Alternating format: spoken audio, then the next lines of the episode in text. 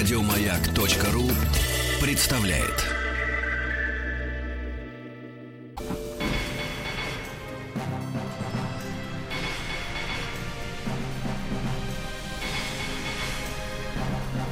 Собрание слов с Игорем Ружейниковым. Добрый вечер. Спасибо за то, что приемники ваши настроены на частоту радиостанции «Маяк». Сегодня у нас в гостях актриса Алиса Гребенщикова. Здравствуйте. Добрый вечер. Вот когда говоришь, у нас в гостях актриса Алиса Гребенщикова, это вас не обижает? Я объясню, почему. Ну, то есть, вроде все должны и так знать, что вы актриса. Ой, нет, ну что, мне это нисколько не обижает. Мне, наоборот, каждый раз приятно слушать, что меня так по-взрослому называют. Ну, в общем-то, не первый день на сцене, не первый день на экране. Но мы сейчас, знаете, мы сейчас далеко, вот для первых вопросов далеко-далеко зайдем. Так что же вы все-таки не стали тоже журналистом? -то? Ну, как же так? Вот детская мечта там, насколько я понимаю, была. Ну, я... не я понимаю, интернет понимает. Да, это. интернет понимает. Не совсем а, мечта. Я бы сказала так, я плыву по течению. Я делаю то, что мне нравится в данный момент. Вот у меня есть какой-то зов сердца. Сердце мне шепчет, Алис, иди к людям, узнай, как они живут, а потом расскажи об этом другим людям. я ходила, спрашивала и писала какие-то материалы, брала интервью, мне это было очень интересно. А потом моя природная эмоциональность потянула меня в другую сторону. Я поступила в театральный институт и училась быть артисткой, стала артисткой, работала артисткой. Потом Опять же, мне немножко было тесновато в этих рамках, и, вероятно, это было заметно окружающим. И Михаил Александрович Ширвин пригласил меня быть ведущей одной из ведущих своей программы «Хочу знать». А это познавательная программа. Да. В общем, это корреспондентские сюжеты, по большому счету, где мы приезжаем, что-то сами узнаем. Конечно, были какие-то люди, которым все прописывали редакторы, но я не из таких. Я очень любознательна по природе.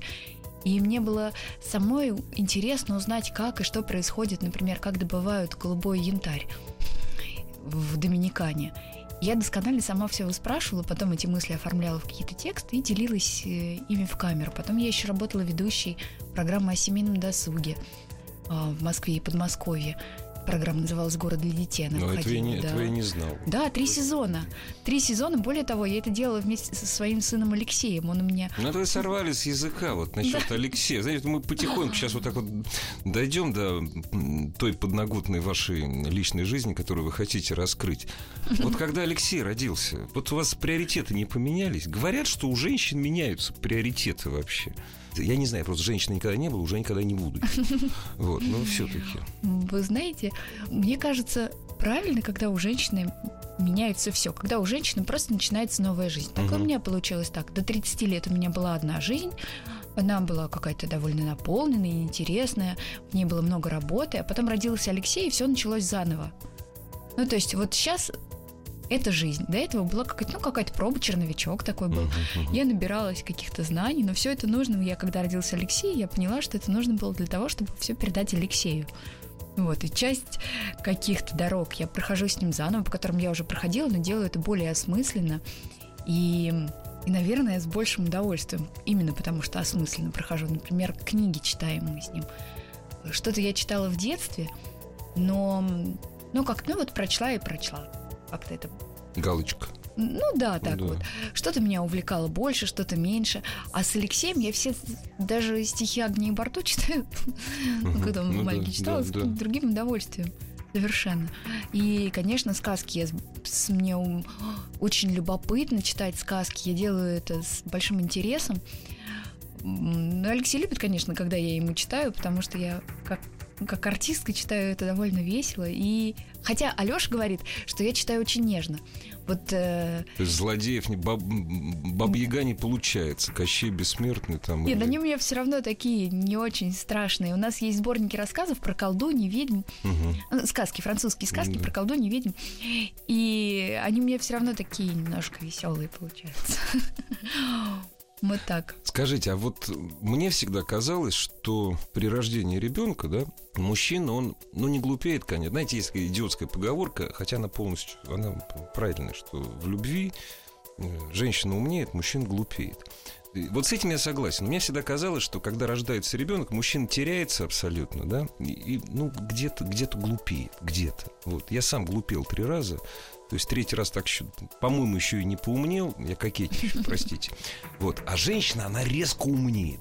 Вот несмотря на то, что она меньше начинает говорить, она меньше начинает... То есть она, как правило, становится женщина, мне так кажется, э, интровертами. Но женщина, вот она умнеет. Вам так не показалось, когда родился Алексей? Я не очень следила за собой со стороны, ну, да, честно да, скажу. Да, да. Я так как я нахожусь внутри процесса. Ага. Ну, конечно, внутри. Да, то... Оценить трудно, да? Не то, что, не то, что оценить трудно. Я просто не задавалась таким вопросом. Мне неинтересно ага, это. Это как на, не, нет потребности оценивать себя лучше, я стала хуже. То есть рефлексия... Не, а я же не говорю, это лучше или хуже. Не, не, То нет, есть рефлексия смысле... не там абсолютно. Нет, да. вообще. Ага. Вообще, с рефлексией вообще как-то ага. она отходит в сторону. В сторону, да? Когда, да, когда ты погружаешься в детский мир, потому что твои переживания, они становятся уже далеко не так важны, как потребность погружаться в другого человека. Игорь Ружейников и его «Собрание слов». А как это связано с присутствием вот этой вот мама-сын жизни в соцсетях у вас? Это же там присутствует постоянно. Да, безусловно, понимаете? присутствует. И я... Причем на разных ресурсах. В смысле, моей, конкретно моей, да? Да, ваши, да, ваши. Да. Я обратила внимание, что очень многие девочки, когда у них рождаются дети, они теряются. Очень многие мои знакомые, они ну, действительно не очень понимают. И как-то все внутри переживают, что материнский инстинкт не проснулся одновременно с рождением ребенка. А это, ну, у кого-то это происходит, у кого-то это не происходит. Вообще-то это работа. Ты просто настраиваешься и работаешь. До этого у тебя могла быть любая работа юридическая, педагогическая, артистическая. А вот сейчас твоя работа это ты мама. Угу. Это как э, твоя Олимпиада. Ты должен сейчас, вот кроме Олимпиады, для тебя ничего не существует. Это довольно сложная перестройка.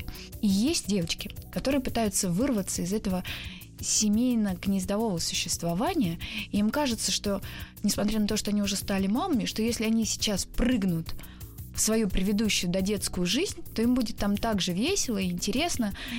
И пускай это будет ненадолго, но все равно они вот, вот там они будут счастливы. А мне кажется, это не совсем так.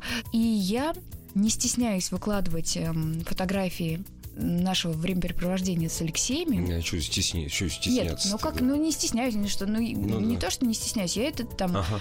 как-то... Но я вы это, это я делаете это сознательно? Я это делаю абсолютно да. сознательно, потому что, ну как у меня и рабочие фотографии много ну, выкладываю, да, да, да, да. и детские фотографии много выкладываю, ну в смысле наших веселушек ага, с Алешей. Ага. И очень много ко мне люди подходят и говорят, Алис, у тебя такая вообще активная жизнь, как ты все успеваешь? Как вот ты работать успеваешь, с ребенком успеваешь? И я своим примером просто показываю, что действительно можно успевать очень многое. Тут даже дело не в том, что ты успеваешь или не успеваешь. Просто если ты считаешь, а, если этой артистки Гребенщикова, смотри-ка, вроде она как бы могла бы там тусоваться, там, ходить все время по чужим спектаклям, там, по выставкам, либо, наоборот, куда-то разъезжать по заграницам. Нет, смотри-ка, вот она поехала на три дня в Баку, зачем ты ребенка с собой взяла? Что она там делает? А потом люди смотрят наши фотографии из Баку. Ой, какие, смотри, как какие счастливые лица. Действительно, а с попро... ребенком не так а интересно. Не, не, не так скучно. ли мне? Не попробовать ли мне? Да, да. А смотри, окажется, с ребенком можно ходить и в музей, тоже интересно, и гулять можно. Оказывается, ты и на ватрушках кататься зимой интересно. О, смотри-ка ты, опять Гребенщикова с сыном катаются. Смотри-ка ты. Ха! И такие веселые оба. А чем мы давно на ватрушках не катались? Может, мы тоже сходим, пойдем. Действительно, у нас вот рядом горка недалеко есть. Я не, не хочу заподозрить э, вас в том, что вы врете мне и себе, упаси Господь. Но если это вот действительно так, то это очень хорошая миссия. Очень хорошая миссия, которую вы Спасибо, занимаетесь. но я надеюсь, что я не вру себе в этом. Не, вы же себе-то мы врем очень часто. Это же так просто, на самом деле. Это же, главное, никто... И главное, мы же себя сами за руку не хватаем. Я, например, очень часто себе вру. Мне так жить удобнее. Ну, самый главный теперь вопрос. Мы так потихоньку уйдем от жизни мамы. Мы можем сделать плавный переход. А мы очень плавно. И как это все? Вот мама и Смотрите, актриса. я вам расскажу сейчас конкретный пример. Давайте. Как то, что я мама, помогло мне в моей профессиональной деятельности и к чему это привело.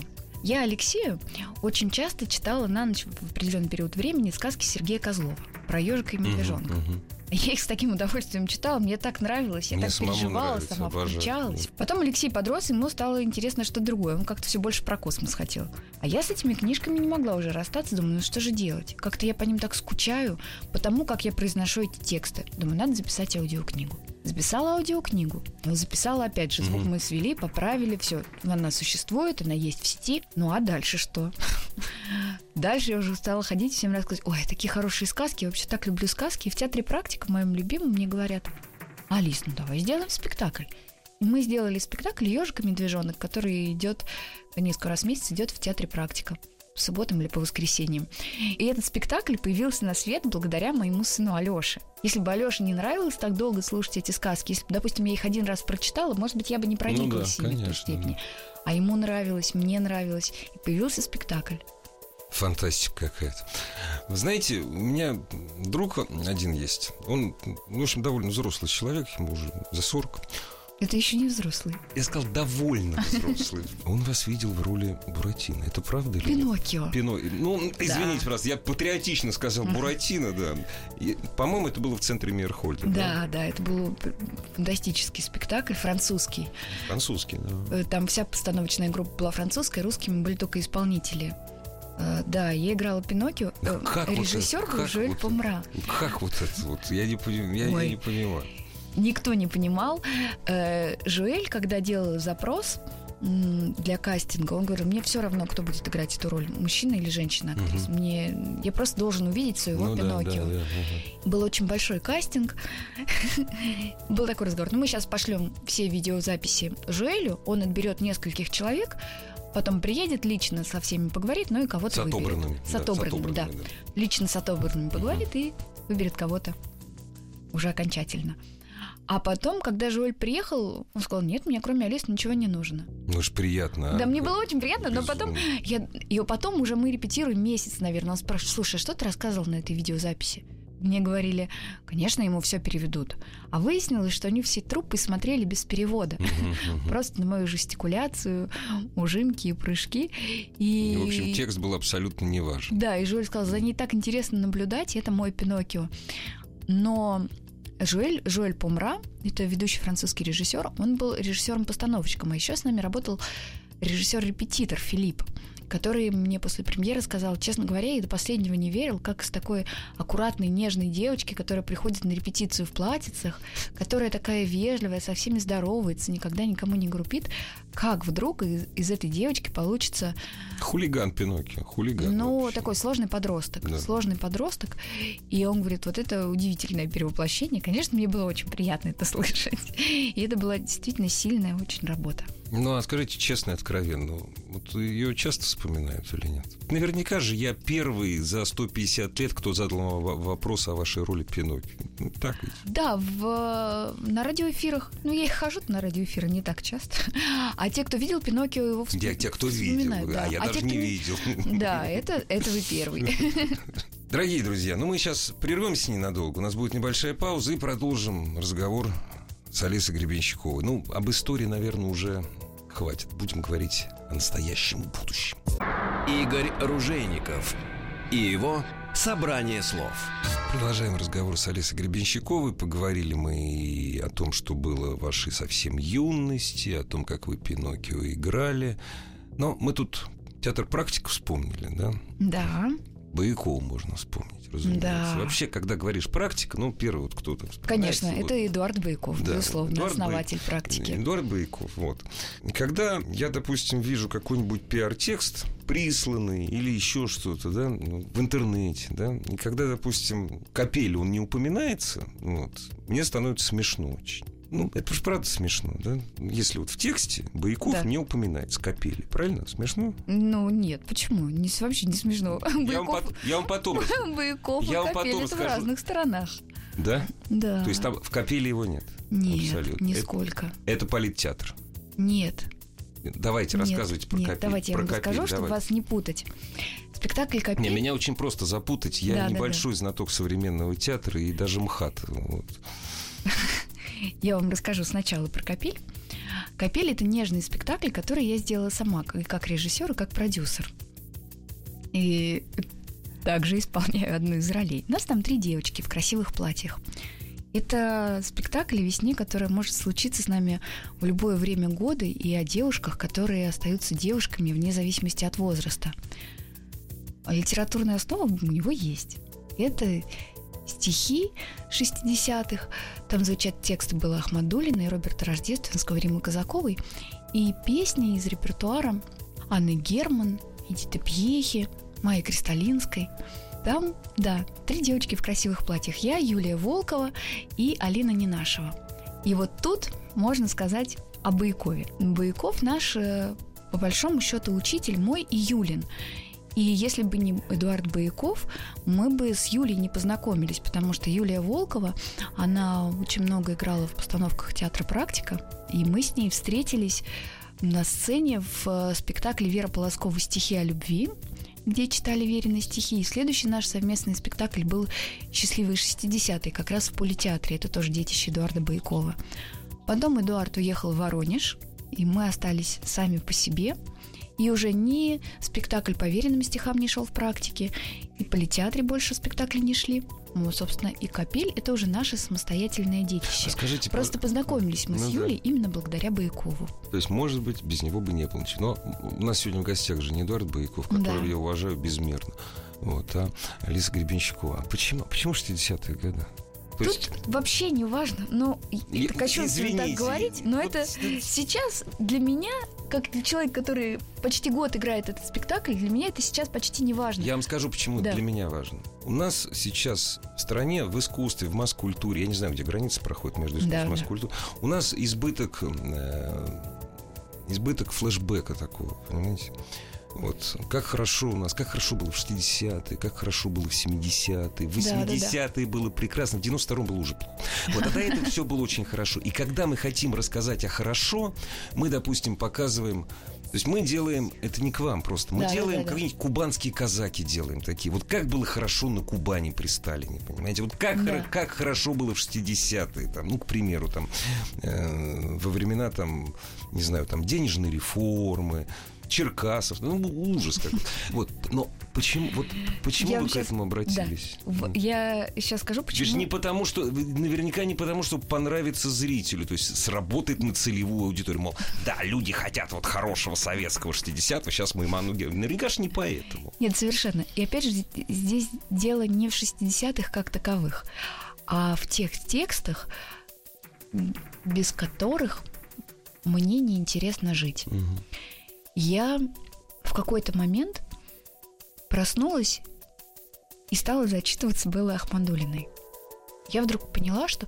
Ну, я встречалась с ее стихами раньше, но... Ну, и, и проходила мимо. А вдруг однажды, открыв... Э, ну, честно скажу, это была не книга, честно скажу, это был сайт в интернете. А, ужасно. Как, как, как вы могли? Ну-ну. Да, открыла. И вдруг я чувствую, что эти стихи, они смотрят на меня. Это вот как цветы, как в Алисе в стране чудес. Алиса попала в зазеркалье, как Алиса попала в зазеркалье, и вдруг цветы с ней стали разговаривать. И так со мной стали разговаривать вот эти стихи. И вот они меня обнимают.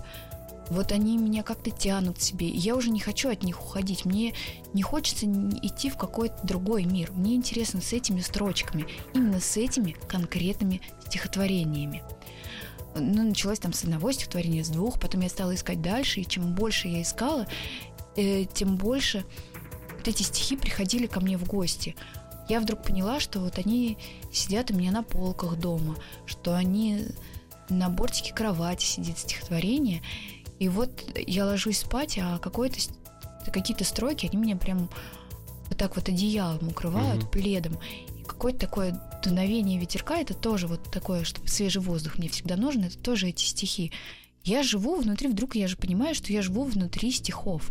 И вот они уже, и я внутри стихов, и потихонечку они в меня пробираются, и потом они начинают биться внутри и говорить, Алиса, выпусти нас к людям, познакомь нас с кем-нибудь. Мы хотим посмотреть на людей, покажи нас. Нам очень хорошо с тобой, но, наверное, есть еще какой-то мир.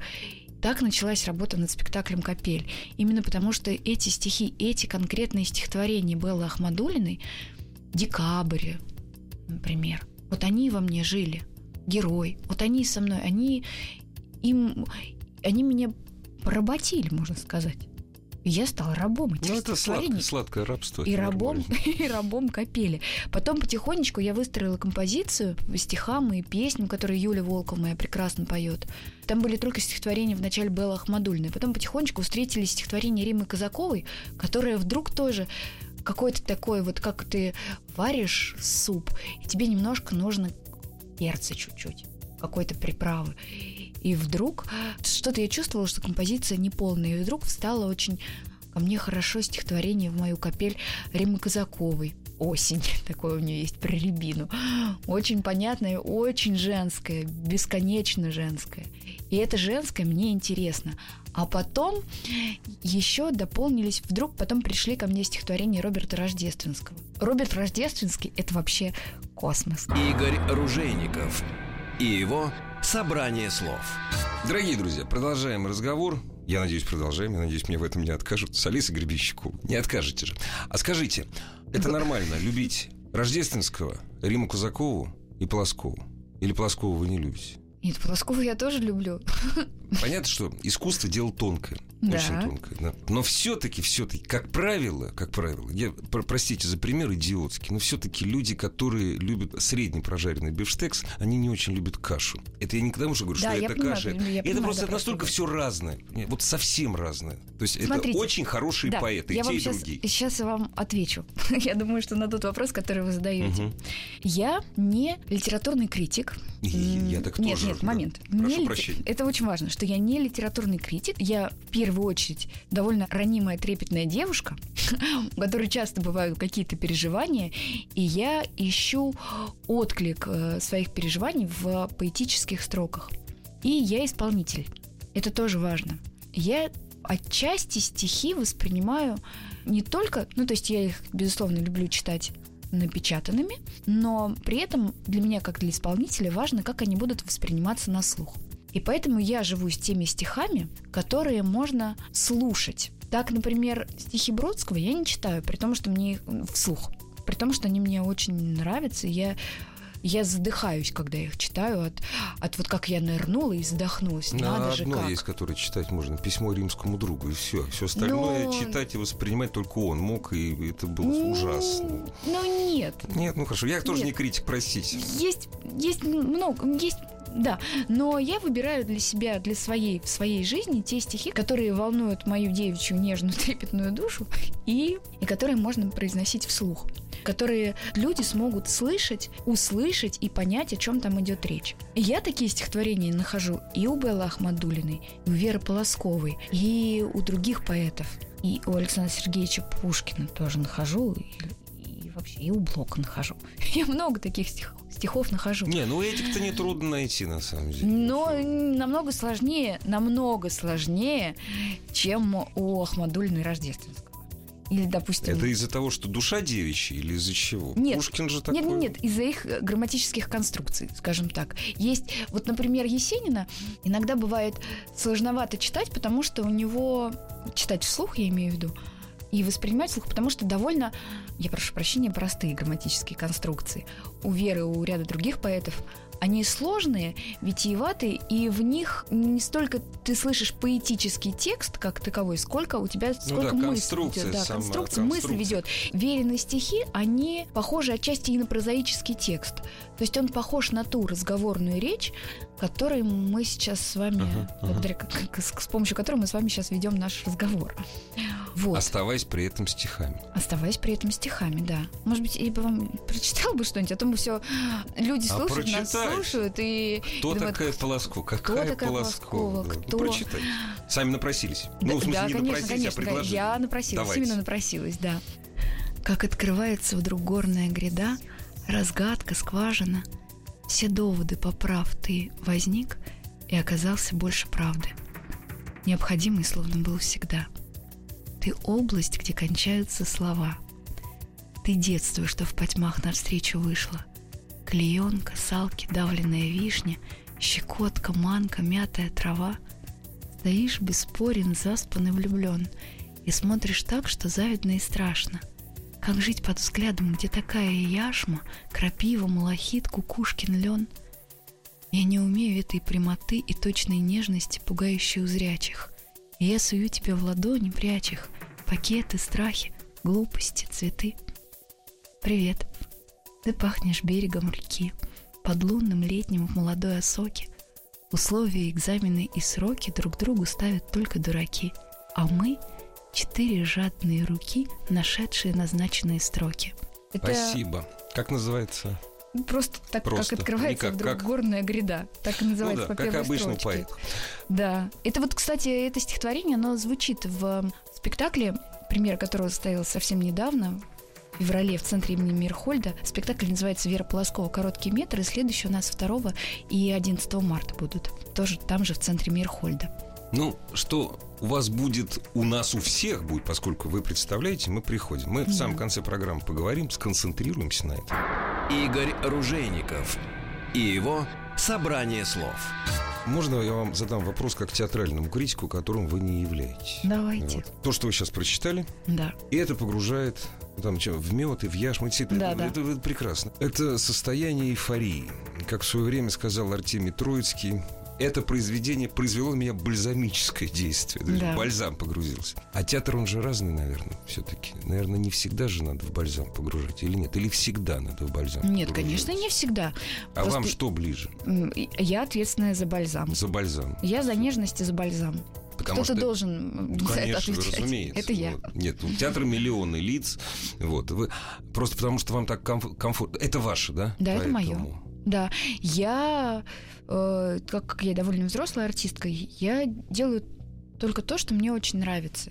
И не, не играю про агрессию. Ну, Ну да. все, ага, вот ага. Пиноккио, Пиноккио закрыл страничку. Ну, это детская агрессия. Ну Да, да, да, всё закрыл. Да, Мгм. а вот то, что я сейчас делаю, это и капель, и короткий метр, и ежик медвежонок. Это все про прозрачность и про мед, да. Ну, я мед- медовый артист. Ну да. А может, это все-таки является, ну, какой-то наркотической эйфорией? Я не то, что говорю, в наше время. Время всегда одно и то же. Абсолютно. Времена вообще не меняются. Может, наркотик какой-то, нет? И что именно? Погружение в мед. Погружение в мед современного человека. Ну, назовем это в мед. Вот. Э, ну, Наркотическая нет, эйфория. Нет, я бы не сказала, что это наркотическая эйфория, потому что слово это эйфория. Не, оно у нас приобрело, так сказать, оттенок. коннотацию, да, отрицательную. Я Да. только поэтому использовал. То есть это эйфория. Не наркотическая, но эйфория. Наверное, да, Это не эйфория. опасно для нас. Вот я пришел, послушал, я в эйфории. А что же в этом опасного? Но я же потом на улицу вышел. Но вы вышли уже немножко другим человеком. Да. Это очень важно. Что Хорошо. иногда так не хватает э, вот этого глотка теплого молока с медом. Ужасно не хватает. Вы знаете, И- без отношения к вашему творчеству, вот у меня такое ощущение, что как раз вот теплое молоко-то у нас в традиции, прежде всего и в театре лить. Вот, Нет. в общем, нет, да? Нет, нет, это иллюзия. Иллюзия? Иллюзия, потому что я много видела спектаклей. Я думаю, во многих принимала участие как актриса. Ну да. Но видела это не- несравнимо Ну, больше. И у нас очень мало теплых разговоров со зрителем. Теплых, спокойных, простых и очень важных. Вот когда мы разговариваем с детьми, когда мы хотим им сказать что-то очень важное, мы смотрим им в глаза, а, забираем их внимание, и после этого спокойно и ясно что-то им объясняем. И в этот момент дети нас слышат. Также и зритель, как мне кажется, нуждается иногда в том, чтобы с ним поговорили просто и спокойно, без криков, без э, внешних эффектов. Это необходимо.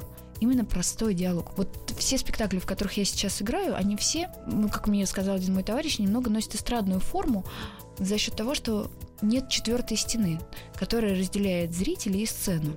Я обращаюсь напрямую к тем людям, которые сидят в зале. Ну, то есть я при этом артистка, безусловно, но, но я и живой человек. Тут во м- меня больше, чем какого-то выдуманного персонажа. Я разговариваю, я вижу, что людям, которые приходят и взрослым, и очень взрослым, и совсем маленьким, им нужно, чтобы с ними говорили. Зрителям хочется, чтобы с ними разговаривали. Ты знаете, как играете с детьми?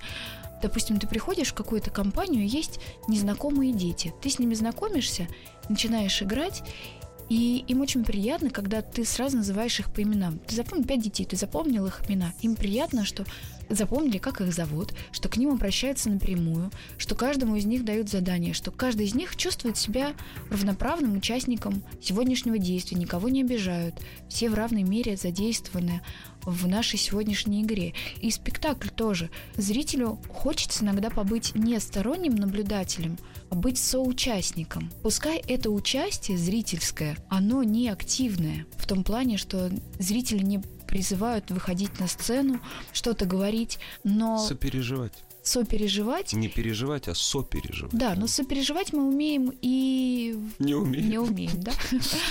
Ну, скажем так, что э, когда ты видишь глаза человека, разговаривающего с тобой о своей боли, тебе сопереживать ему гораздо больше, чем когда он смотрит, чем когда он стоит к тебе спиной.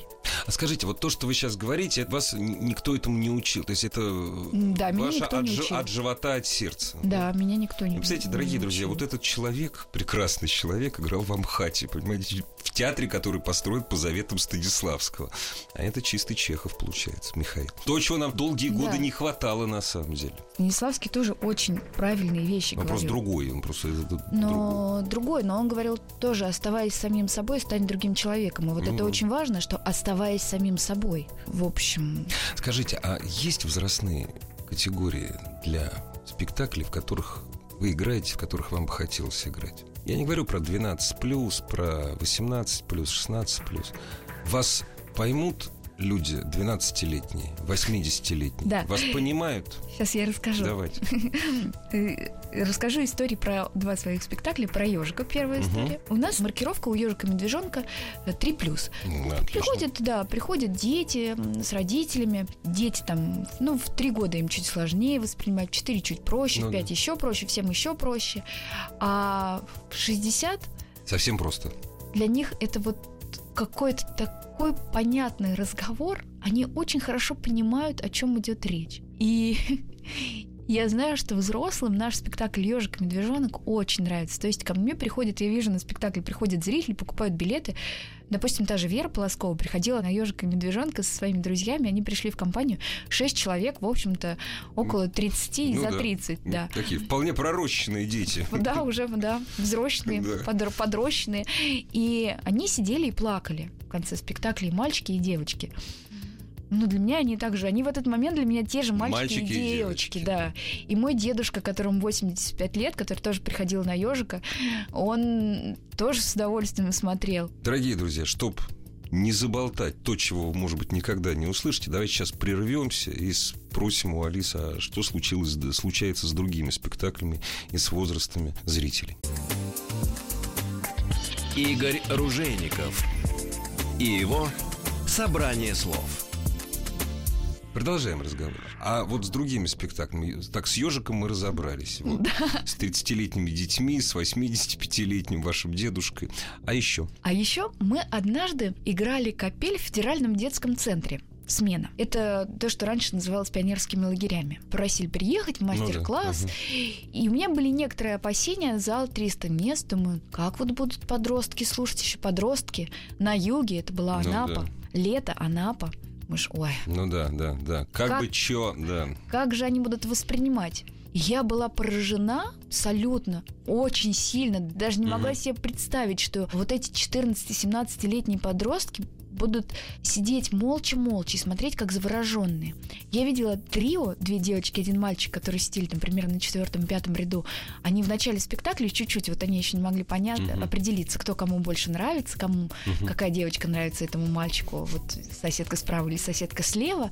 Но буквально вот минут через, наверное, 15 после начала они сидели, держась за руки все вместе и приоткрыв рты. И зал не дышал буквально. Это очень, благо... это очень хорошая, великолепная, благодарная аудитория. Если ты ей завладел, это можно тебе аплодировать Но со если страшной ты ей завладел. Ну, конечно, Но- конечно. Вам удалось же? Мне Вам удалось, но это впервые со мной А произошло. вы когда стали стихи любить? Любить? Стихи. Любить? Любить, любить. Любить, я думаю, что в школе. Ну, конечно. Лет в 15, 14, Ну, 15 лет. 13-14, Ну, да, да, да. Это вот а, Анна Ахматова как-то. Вдруг Вот я я поняла, хотел что она про, про, про- меня про писала. Горенко хотел спросить. Да-да-да-да-да. Ну, Ну, мы же- это нормально, хорошо. Ленинградские девочки, они, Ну, да. да. Анна Андреевна как-то больше уважают. Не знаю, знаете, просто она проще, чем... Марина Ивановна? Ну, конечно, вот. Нет, потом поэтому- дальше все как-то к Марине Ивановне тянут. Но это уже после 17, да. Ну да. А вот, а что это я вас не спрашиваю? Ну, вы, Так. вы давно московская, а вот скажите, пожалуйста, вы давно московская или, или вы так и остались питерской? Или для вас вообще никогда такого не было? Нет, подождите, вы только что сказали, я ленинградская девочка, поэтому, значит, был. Да, ну, конечно, я в 13 лет я была ленинградской девочкой. не, вот сейчас вы абсолютно. какая? Я... Или никак, или вот, вот такая, вот такая, как есть. И, и не задумывайся, питерская, московская. Нет, конечно, я петербургская девочка, которая очень любит Москву. Я бы сказала так, конечно, Петербург, его невозможно вдруг раз, и он из тебя ушел. Ну как? Он с тобой, он тебя воспитал, он э, сделал, растил тебя. Не, ностальгия это одно. Нет, а не ност- остальное- нет, нет, это вообще не про ностальгию. Не про совершенно ностальгию, нет, да. совершенно не про ностальгию, про образ мысли, про внутреннюю строгость. Я очень строгая. Я очень строгая, и, и я очень люблю ветер, и воду, и дождь в лицо, и ключицы. Но я надеюсь, что солнце вы все равно любите. Вот. Солнце, я спокойно обхожусь без солнца. Ну, из, из Петербурга, Да, конечно. Я, я люблю. Но, но Москва мне тоже очень-очень нравится. Я тоже я Москву очень люблю.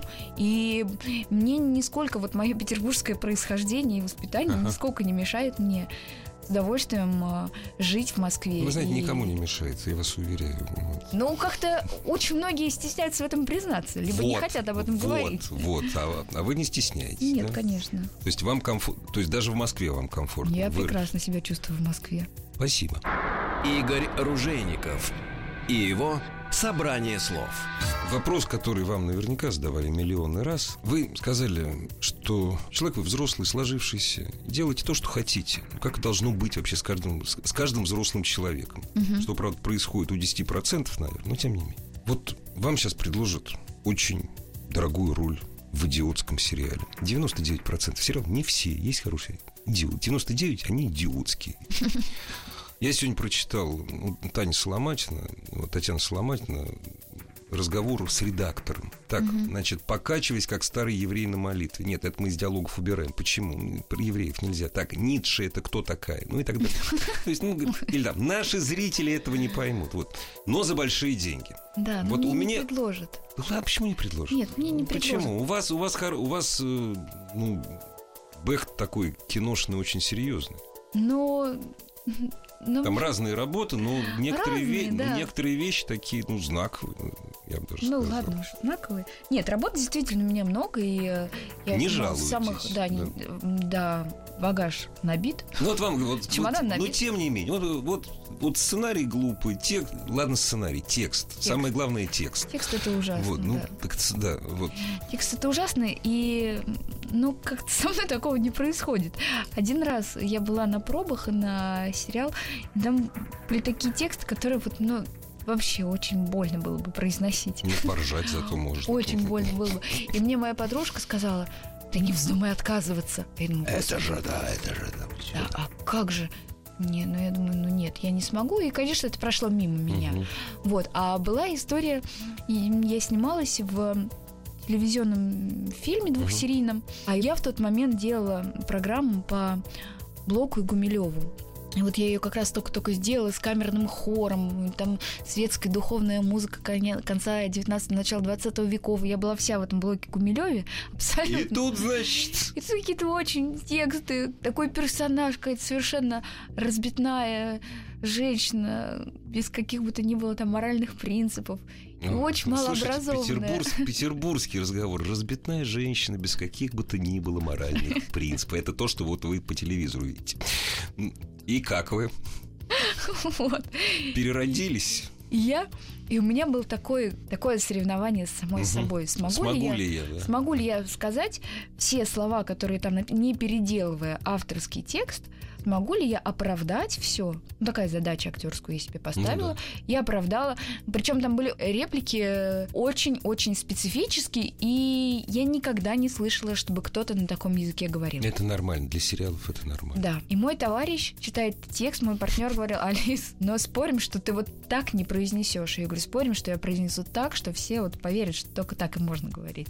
И я Алис. такое делала. Время, к сожалению, подходит к концу. А вот где можно нормальный, человеческий текст Алисы Гребенщиковой в ближайшее время? Услышать и увидеть саму Алису Гребенщикову. Саму Алису Гребенщикову, которая произносит хорошие тексты своим хорошим голосом. Да. В ближайшее время у нас совсем скоро на днях будет спектакль 26 февраля в четверг в 20.00. Моя любимая капель будет в театре кафе-клубе «Мастерская». Это недалеко от метро Лубянка, театральный проезд, дом 3, строение 3.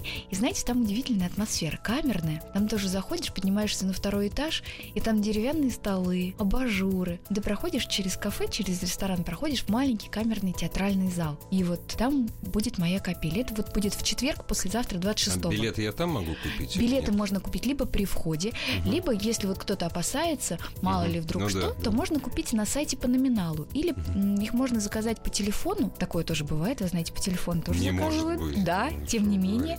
Вот. А 2 марта в центре имени Мейерхольда будет спектакль Вера Полоскова «Короткий метр», где немножко другие тексты, тексты современные, и спектакль гораздо более современно сделанный. Жизнь, дыхание жизни в нем тоже присутствует. И тоже, посмотрев э, этот спектакль, можно будет задуматься и выйти из зала не таким человеком, не тем человеком, которым ты зашел туда полтора часа назад. Лучшим, не просто не тем, а лучшим. От всего себя, Алис, от всех моих друзей, от всех наших радиослушателей, вам долгой, творческой, большой жизни, чтобы мы вас часто, много и, и вкусно, простите, видели. Спасибо вам огромное. Спасибо, до свидания. Игорь Ружейников и его «Собрание слов». Еще больше подкастов на радиомаяк.ру